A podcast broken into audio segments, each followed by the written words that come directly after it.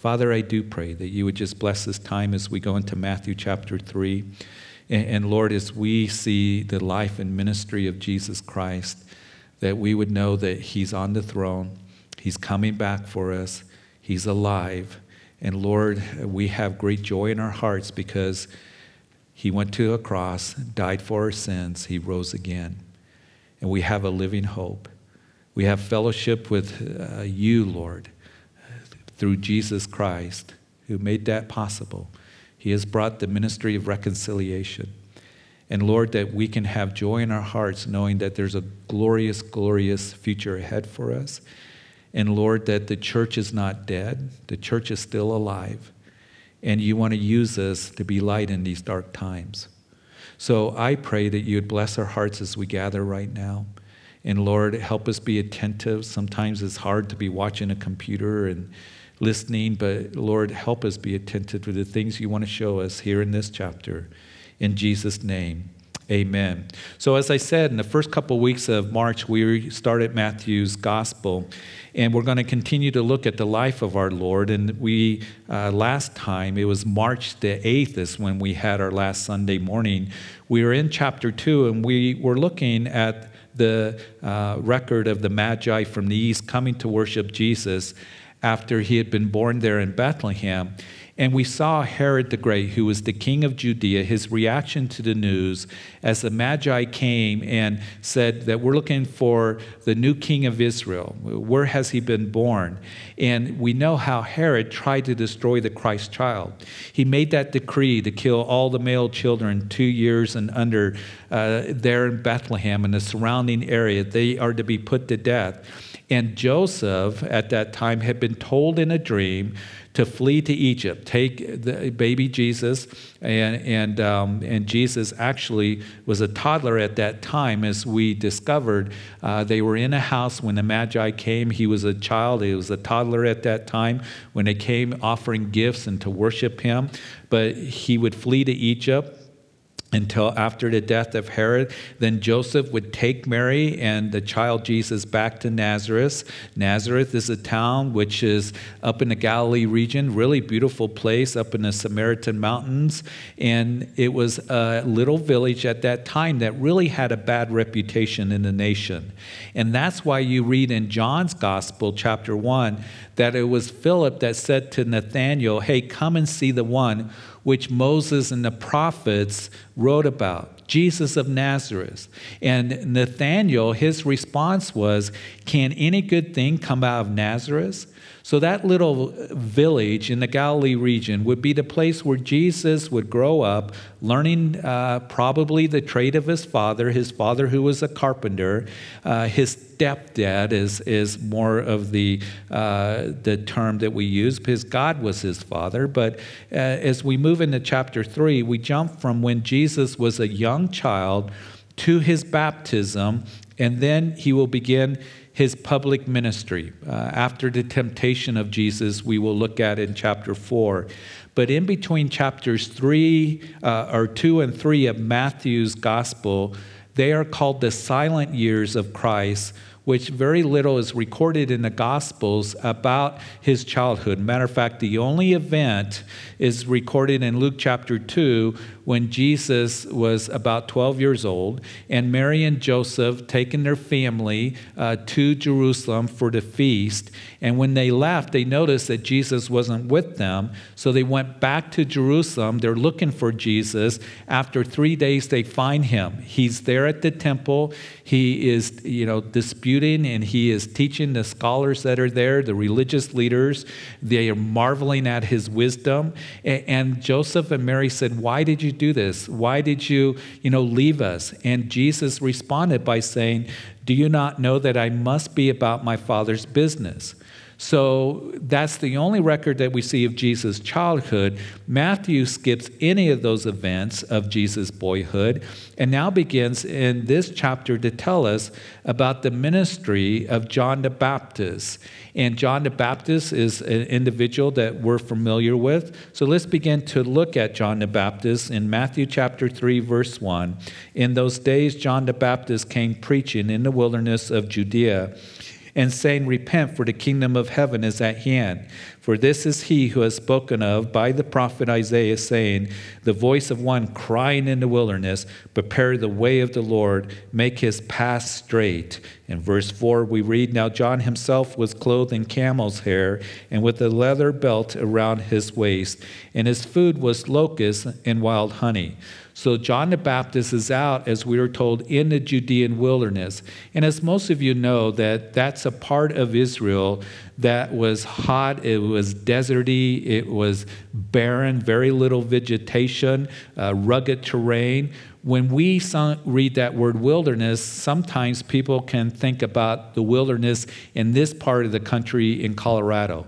We think of the Rawah Wilderness or the Comanche Wilderness, which is close to our homes, Rocky Mountain National Park, mountains and trees and, and plenty of wildlife. But this here, the wilderness, is the Negev desert that John is out in and preaching in that area. And it's interesting because the nation of Israel at this time is going through dry, barren, rough times spiritually. Just as many of us, perhaps as you're listening and as you are taking in this Bible study here this morning, you can say that that's been me. During this time, I, I, feel barren. It's rough times, it's dry times.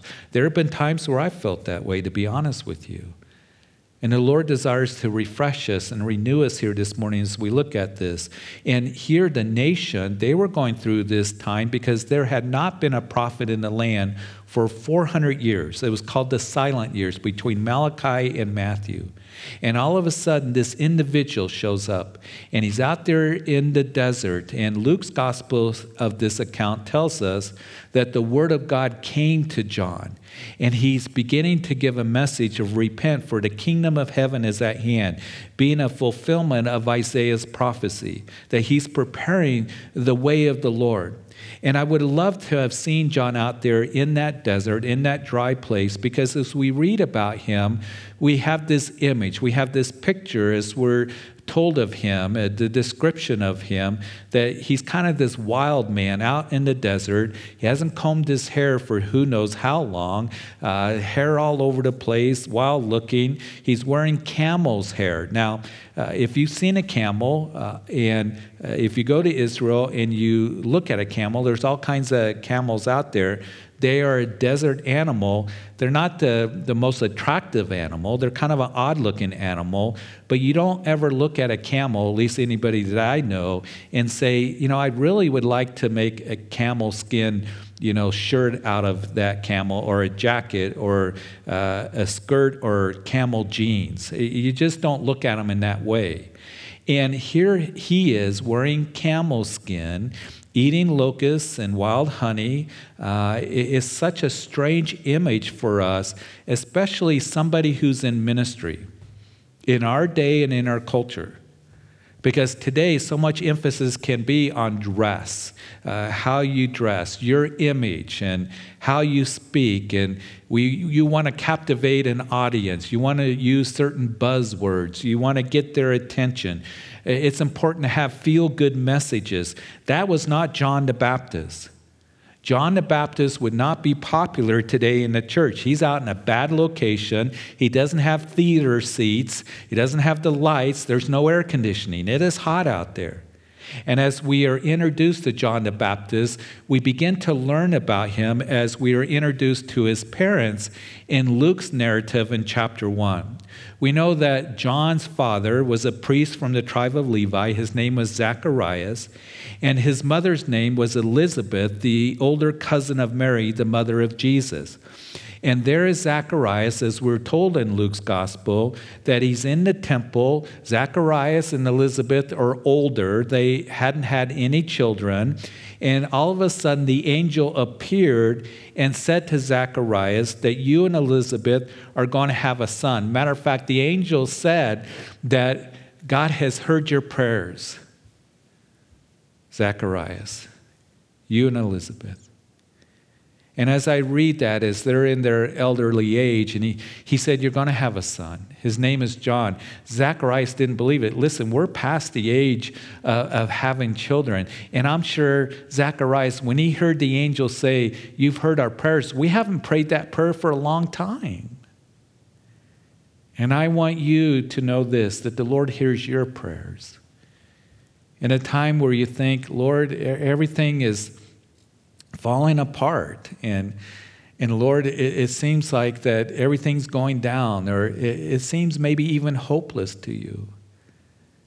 And maybe you're at a point where as day after day and week after week and, and now it's going into two months and who knows how long that you stop praying. And i want you to know that the lord hears your prayers. And he knows the bareness that is in your heart and He loves you, and He still is working, and He wants to work in your life. Oh, God has heard your prayers, Zacharias and Elizabeth. You're going to have a son, and he's going to be named John, and he's going to be great in the sight of the Lord, and he's going to make ready a people prepared for the Lord. And so Elizabeth would conceive, and John the Baptist would be born about six months prior to Jesus' birth. And John would be called uh, to be the forerunner of the coming Messiah, a voice of one crying in the wilderness, uh, wearing camel's hair and a leather belt. In 2 Kings chapter 1, verse 8, it tells us that Elijah, that he was wearing a leather belt and he ate locusts.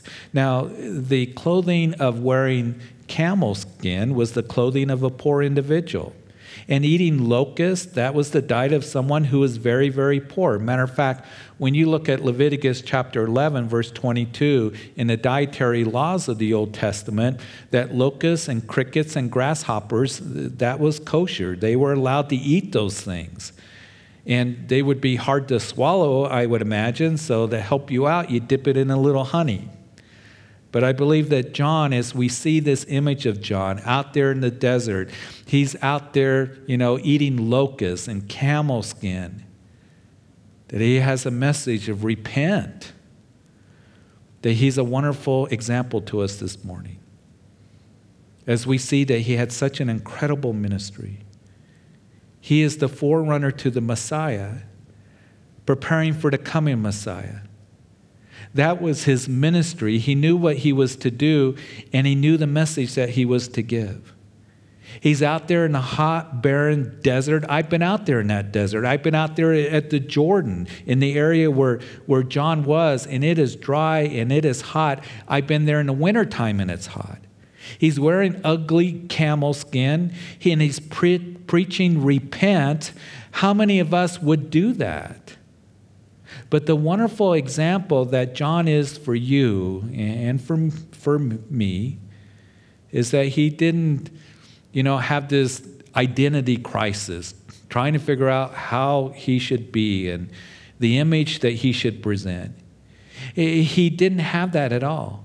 He knew what he was to be about, he knew who he was, he knew his ministry, he was committed to it, and he knew this that he was to simply be a voice talking about Jesus, to point people to Jesus, to, to prepare people for the coming of Jesus. And as he's out there in this difficult, hot, barren place, verse 5 tells us, then Jerusalem, all Judea, and all the region around the Jordan went out to him. At this time, they're going out to see this man of the desert. John did not seek the crowds, they're coming out to seek John. But uh, eventually, we know that as particularly as we go into John's gospel, that Jesus, we're going to see in chapter 4, he begins his public ministry. After the temptation of Jesus that we'll look at, he goes up into the Galilee region. He begins his public ministry. The multitudes are coming from all over, from Jerusalem, from Judea, all the region around the Jordan. The other gospels say from all of Israel. Huge crowds coming out to that desert to see John. They begin to leave John and they go to follow Jesus. And we will read that there's great multitudes up in the Galilee region that are seeking Jesus as he begins his public ministry. They're leaving John, and John's disciples in chapter 3 of John's gospel, they were kind of concerned about that. They said, Hey, everybody's leaving you and they're going to, to following Jesus. And John, he said, that's the way it's supposed to be. I'm the forerunner, I'm the friend of the bridegroom. I've done my ministry, and he must increase and I must decrease. And then John said something very important in John chapter 3. He said that, that my joy is full. My joy is full, therefore, my joy of mine is fulfilled, he says because he spoke of Jesus. You see, his heart was full of joy because no matter where he was, in this case, out in the dry Judean wilderness, not the best or most comfortable of situations, but no matter where he was or how popular he was, what it was that he was wearing, he was focused on one thing. And that again was to point people to Jesus. Behold, the Lamb of God who takes away the sins of the world. And he says, This joy of mine is fulfilled. I have great joy. And we will have joy as we tell people about Jesus, point them to Jesus. As we tell them that, that Jesus came and died for their sins and he rose again after three days and he is your hope, that your heart will be full of joy. And we know that as you read further in John's gospel in chapter 10, that Jesus said concerning John the Baptist, he didn't do any miracles. He wasn't out there healing the sick and, and, and feeding the multitudes and all that. But he spoke concerning Jesus the things that he said were true. And Jesus said that he's the greatest born among women, all because that he spoke about Jesus, prepared people to receive Jesus. And if any of us want to be great in God's eyes, if you want to be full of joy, no matter where you are or how deserted you might feel, even this morning, our purpose, every single one of us, and we are created for His good purposes, as Revelation chapter 4 says, that our focus and our priority is to be a voice talking to people about Jesus, pointing them to Jesus, telling them to repent and turn to Jesus. So initially, there was this great response. All of Israel's coming out to see John out there in the desert and, and all around the region and to hear his message in verse 6 and were baptized by him in the Jordan, confessing their sins. So we know that John's baptism was a baptism of preparation of the coming Messiah. It was a baptism of repentance, getting people to admit that they were sinners and they have a need for the Savior to repent. Repent, as you know, means to turn direction. You're going the wrong direction. It's the message of Jesus. We will see the very first message of Jesus when he begins his public ministry is to repent. It's part of the gospel message. Repent, turn direction, and turn to Jesus. Recognize you can't save yourself. Quit going the direction you're going. The world isn't going to save you. That Jesus is the one that has saved you, provided forgiveness of sin. Turn to Him, surrender to Him. It is part of the message that we see all throughout Scripture from Genesis to Revelation turn direction and turn to God. So, John's baptism was not the same as Christian baptism today. When a believer comes to the water to be baptized, is to identify with Christ in that public proclamation that I've repented and turned to Jesus. Now, here's John's baptism as a baptism of repentance. Verse 6 people coming, confessing their sins. We continue reading, but when he saw many of the Pharisees and Sadducees coming to his baptism, he said to them, Brood of vipers, who warned you to flee from the wrath to come? So, John, now as he looks out in the multitudes, in the crowd, he sees the Pharisees and the Sadducees. They come out to the Jordan to come check out this man that everybody's coming to, and he begins to preach to them. And he calls them a brood of vipers. Now, that's not exactly the customary way to begin a sermon. not a, exactly a, a real smooth introduction or a friendly introduction. Now, who are the Pharisees and the Sadducees? As many of you know, those are two groups of religious leaders that we are going to read about as we go through Matthew's gospel. And they were the not only religious leaders, but the economic leaders of the nation. They were two groups of leaders that really didn't like each other. They were always at odds with each other. Matter of fact, the only time that they got together to agree on one thing, and that was to crucify Jesus Christ. But their common disagreement with one another and dislike for one another brought them together. But other than that, they didn't have a whole lot in common.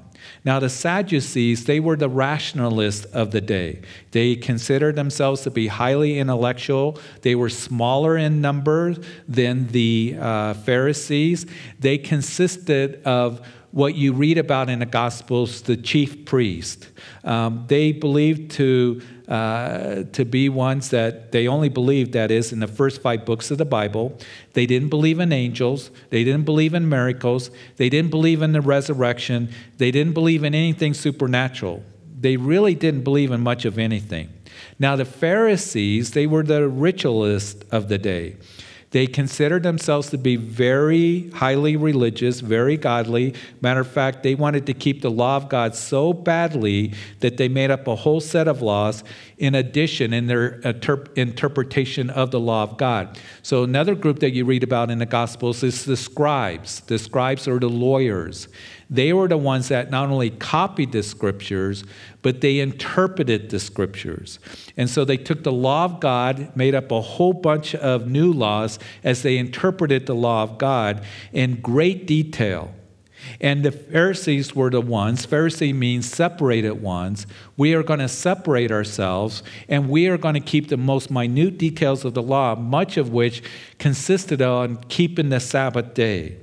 They were very puffed up, very proud, haughty kind of religious people at the time of Christ. They numbered uh, more than the Sadducees. They numbered about 6,000, it is believed, uh, in Jesus' time. They had their long robes, their phylacteries they would wear. They would stand on the street corners and pray real loud so everybody could hear them. So people would think, boy, you guys are really spiritual. They had the trumpets that were blown as they would go and give their tithes. And they would even tithe uh, you know, of the seeds of the gardens, the mustard seeds and other herbs. They would say, okay, nine for me and one for God. They were so religious, they fasted twice a week. They were, keep, uh, they were dedicated to keeping the most minute details of keeping the Sabbath and, and all of the law. And, and they knew every dot and tittle of the scriptures. And so these two groups, the Pharisees and the Sadducees, they come out to the Judean wilderness to check out John. And between these two groups, you have represented all the power, all the authority, all the prestige of the nation of Israel. The Sadducees were generally wealthier than the Pharisees. They controlled the economy. They were the ones that were responsible, as we read uh, during uh, Holy Week that Jesus, when he came and cleansed the temple, and there are those uh, exchanging money and those selling of the sacrifices uh, there at the temple, it was the chief priests, it was the Sadducees that controlled all of that. The Pharisees controlled the religious life, and they would become a very much of a burden to the people. And between the two of them, they have everything in the world that people would look up to.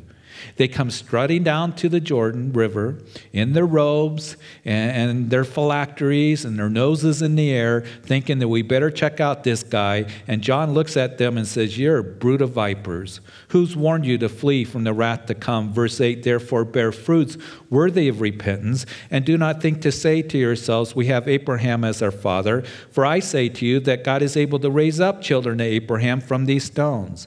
And even now the axe is laid to the root of the trees. Therefore, every tree which does not bear good fruit is cut down and thrown in the fire. You guys coming down here, you think that you're automatically qualified for God's kingdom because you're physically related to Abraham. You think that God owes you a favor. Well, you better get that out of your minds because God can raise up children of Abraham from these very stones. And you being a physical descendant of Abraham has nothing to do with your spirituality. There are people today that, that we talk to, they say, Well, I'm spiritual, I'm a Christian because I was raised in a Christian home. My parents were Christians. That doesn't make you a Christian. Or I'm a Christian because I went through confirmation when I was, you know, 12 years old at the church, or uh, my name is on the membership roll of the church. That doesn't make you a Christian. And if you're listening, even as Paul would say to the Corinthians, examine yourself to see if you're in the faith. That Jesus said to Nicodemus, the most religious person that was on the scene, Nicodemus, the master teacher of Israel in John chapter 3, that you, Nicodemus, you must be born again. You must make a decision for Jesus Christ. Get right with God by putting your faith in Him and repenting and turning to Him. That's what, as we come in faith, makes us a Christian. That we're born again by the Spirit of God, as we are saved and forgiven and have relationship with the Father. It comes through faith. Jesus would say in John chapter 3, uh, you must be born again. John says to them, bear fruits worthy of repentance, back to our text. That is, bear fruit that proves you repented from your cold hearted, prideful hearts. And there can be people that who claim that, oh, I've repented, but there's no fruit of repentance in their life. You know, the word repent simply means to turn direction. Usually we have negative connotations of that word repent and picture a hard, stern, you know, preacher that's pointing the finger at saying repent. It's a wonderful word that we can turn direction and turn to hope, a living hope, and have a relationship with God and be born again by the Spirit of God. And John says, And even now the axe is laid to the root of the trees. Therefore, every tree which does not bear good fruit is cut down and thrown into the fire. So, what is John saying here? He's telling those religious leaders, let's get to the root issue here. Uh, let's get to the root problem. You're sinners and you need the Savior. You can't hide in your religiosity, in your spirituality, in your status, in your prestige. Uh, hey, we're the covenant people, they thought. We can't fall away from God, but they needed to repent. In verse 11, I indeed baptize you with water unto repentance, but he who is coming after me is mightier than, than I, whose sandal sandals I'm not worthy to carry. He will baptize you with the Holy Spirit and fire. His winnowing fan is in his hand, and he will thoroughly clean out his threshing floor and gather his wheat into the barn, but he will burn up the chaff with unquenchable fire. John talking about the ministry, of the coming king, the Messiah, who is going to appear on the scene, which he does in the next few verses. And when he comes, he's going to separate the wheat from the chaff. And, and right now, the axe is laid to the root of the tree. And if you're not repenting, if you're not realizing you need a Savior, that sin is the enemy, if you're not bearing fruit, worthy of repentance is going to be cut down and thrown into the fire. The Messiah has the winnowing fork in his hand, and he's separating the wheat from the chaff. Now, we live in an agricultural area, don't we? And we know that, that grain, um, any kind of grain, wheat, barley, corn, uh, always has the kernel of grain surrounded by a shell, and that shell, of course, is called the chaff. And after the grain ripens, the chaff begins to separate from the kernel itself, and the chaff has served its purpose, and that was to protect the kernel until the harvest. No longer does it have a real purpose. So when the harvest was taken in, they would bind up the grain into bundles that could be carried, and you would bring it to what was called the threshing floor. You read about the threshing floor, particularly in the Old Testament. And the threshing floor was simply a flat surface that was open on the side so that the wind could blow through it. And all of the grain would be there with the chaff around it.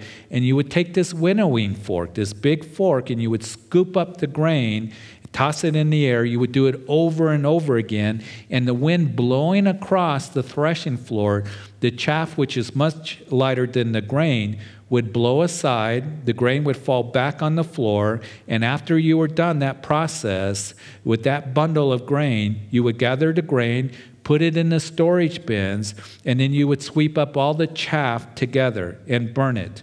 It was no longer of use.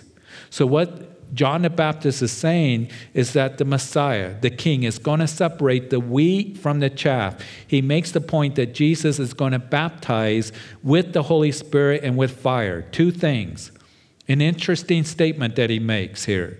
We see in Acts chapter 1 that Jesus, after his resurrection, told his disciples to wait in Jerusalem for the promise of the Father. For John truly baptized with water, but you're going to be baptized with the Holy Spirit not many days from now. And you're going to receive power to be my witnesses in Jerusalem, Judea, Samaria, and to the ends of the earth. So John here says in Matthew's gospel that he not only, that is Jesus, going to baptize you with the Holy Spirit, but secondly with fire. So what is John saying? He's saying that the Holy Spirit is like a fire that purges out anything that is ungodly in our lives. He's going to baptize you with the Holy Spirit to give you the power to be my witnesses, to live a life for him and with fire. Now fire is a very fascinating substance.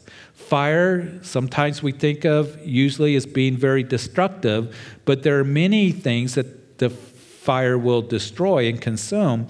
But also, there are things that you can put into a fire, and those things get better. You take gold, put it in a fire, you know, and the only thing that burns up is the impurities, the dross. And the gold comes out more purified, looking better than it did before. Any precious metal is like that. Put it in the fire, turn up the heat, and, and, and that fire, uh, that heat, will purify that metal and it gets better. So, John is saying here that the Messiah is coming and he's going to bring a baptism of fire, which is going to purge away your sins, to purge out of your life anything that is ungodly, anything that is unlike the Lord, anything that is not like Christ. The Holy Spirit working within you and me constantly, burning and purging, taking away the dross, refining, making us into the image and into the likeness of Jesus Christ. That is the desire of the Lord in our lives. You and I are to be like gold, pass into the fire time and time again until finally that precious metal comes out and the Lord can see his image reflected in his eyes passing us through the fire over and over again, purifying us. And that's not an easy process, is it? As the Lord, as the heat is turned up in our lives, even as it is now in this time that all of us are in. But I also want to encourage you, please listen. That for me and for you, He wants to do that purifying work in our lives, purifying us. It's so important that we get off a dead center. It's so important that we not stay on the plateau in our spiritual walk with the Lord. It's easy to get comfortable. I've realized how comfortable I was before all this happened, how routine, all those things. And they weren't bad things at all. I'm comfortable. I'd love to just stay here. But I'm learning something that the Lord is constantly calling us by His Spirit to higher heights, to a deeper relationship and more intimate fellowship with Him, to be conforming to the image of Jesus Christ on a daily basis. And you see, He wants to purge out those things that need to go in our lives, that need to burn up. And I know He's doing that with me. He's speaking to me about those things. And I want to be more like Him today than I was yesterday. And when we come out of this pandemic, and out of this season. I don't want to be just like I was when we came into it. I want to be, Lord, closer to you.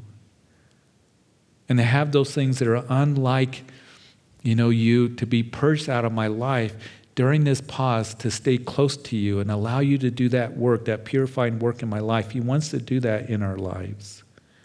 I don't want to be in the same place. I want to move forward in my fellowship and my relationship with you, Lord. I want to grow in your grace and love. And the way to do that is for us to submit ourselves to the purging fire of the Holy Spirit daily and constantly in our lives.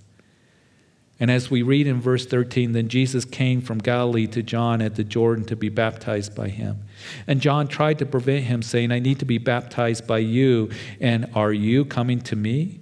But Jesus answered and said to him, Permit it to be so now, for thus it is fitting for us to fulfill all righteousness. And then he allowed him. So Jesus comes on the scene to John to be baptized. Now, why was Jesus baptized? What purpose did it serve? Remember that John's baptism was a baptism of repentance, but Jesus had no sin. There was nothing to repent from.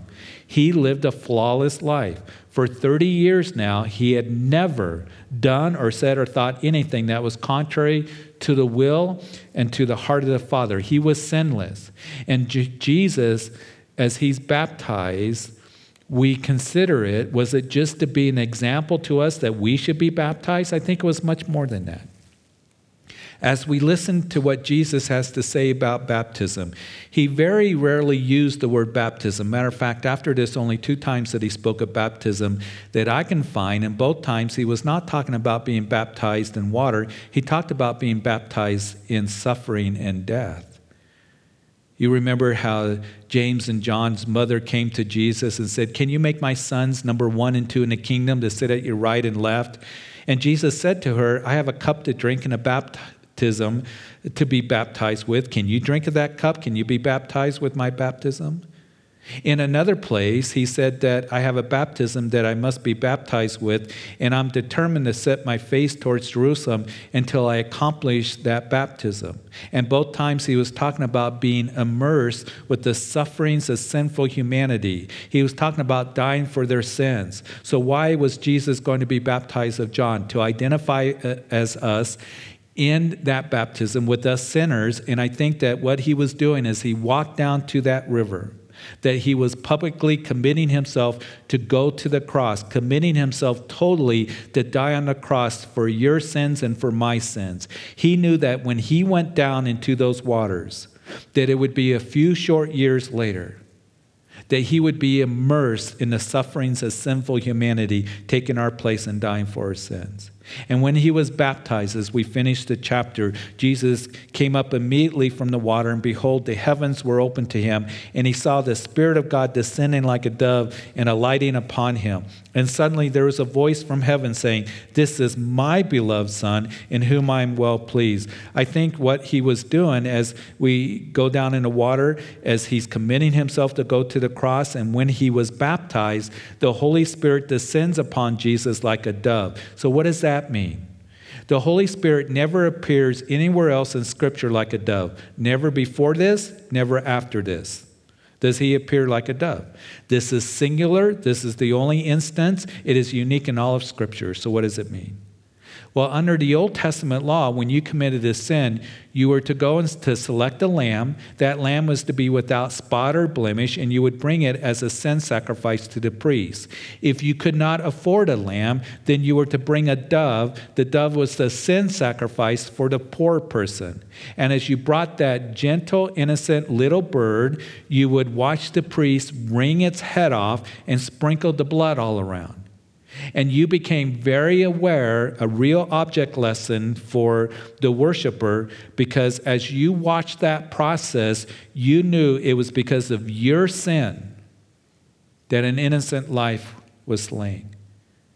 You knew that a pure, innocent, tender life was taken because of your rebellion against God.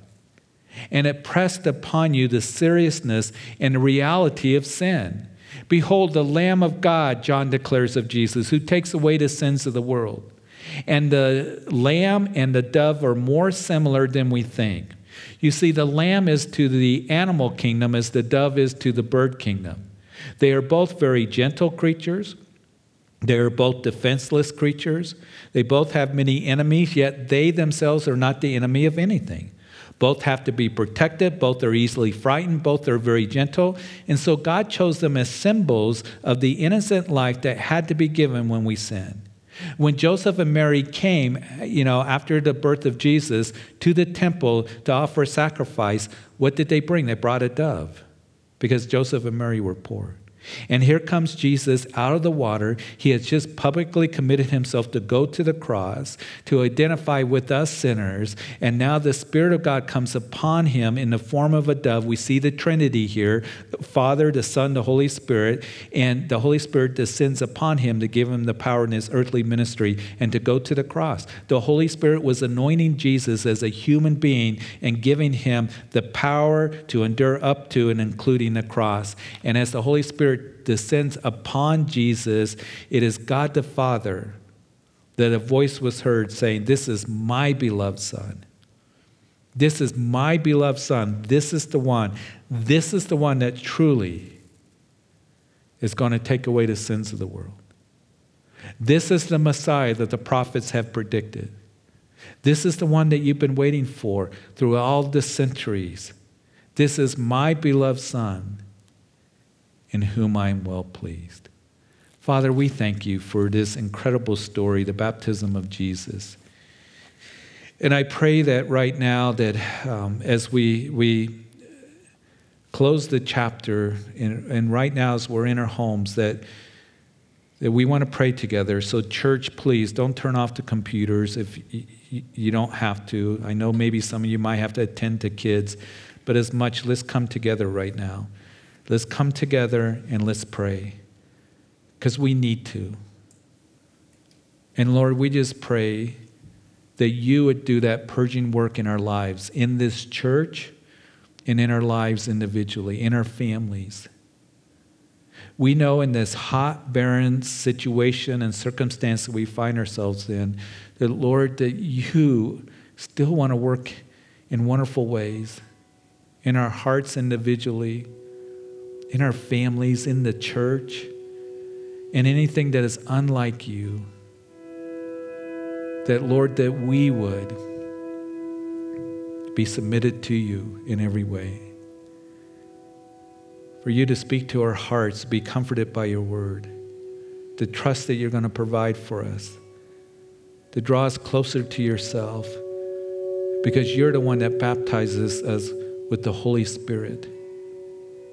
And I pray right now that, Lord, that you would fill your people, fill your people right now with your love, with your comfort, and with the Holy Spirit. That, Lord, we need more of you now and less of us as we sang. We want to be more like Jesus, conforming to the image of Jesus Christ, to be a light to our family and to our community to the people around us. Even as we're going to see in chapter 4, that there came a light in the darkness. And we want to be a light in that darkness.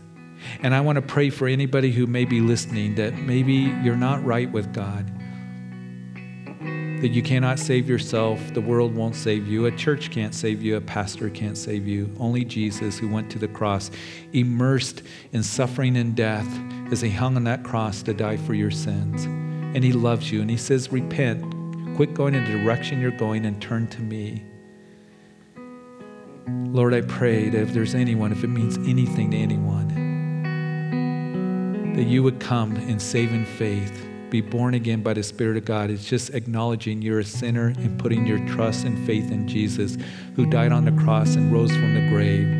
And the invitation is to come right now.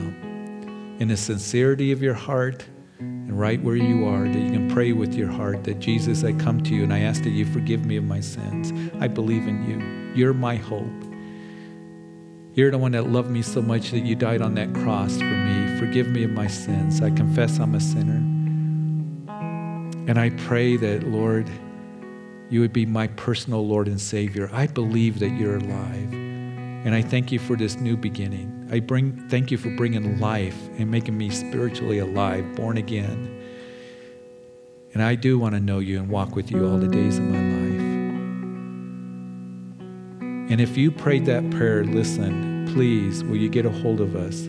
Call us at the church, email us. We want to follow up with you, we want to encourage you. But Father, I do pray right now that this day and the days ahead that you would guide us and direct us, provide for us as we all have to adjust, as we have decisions to make, as we need your provision. Lord, we need you more than ever.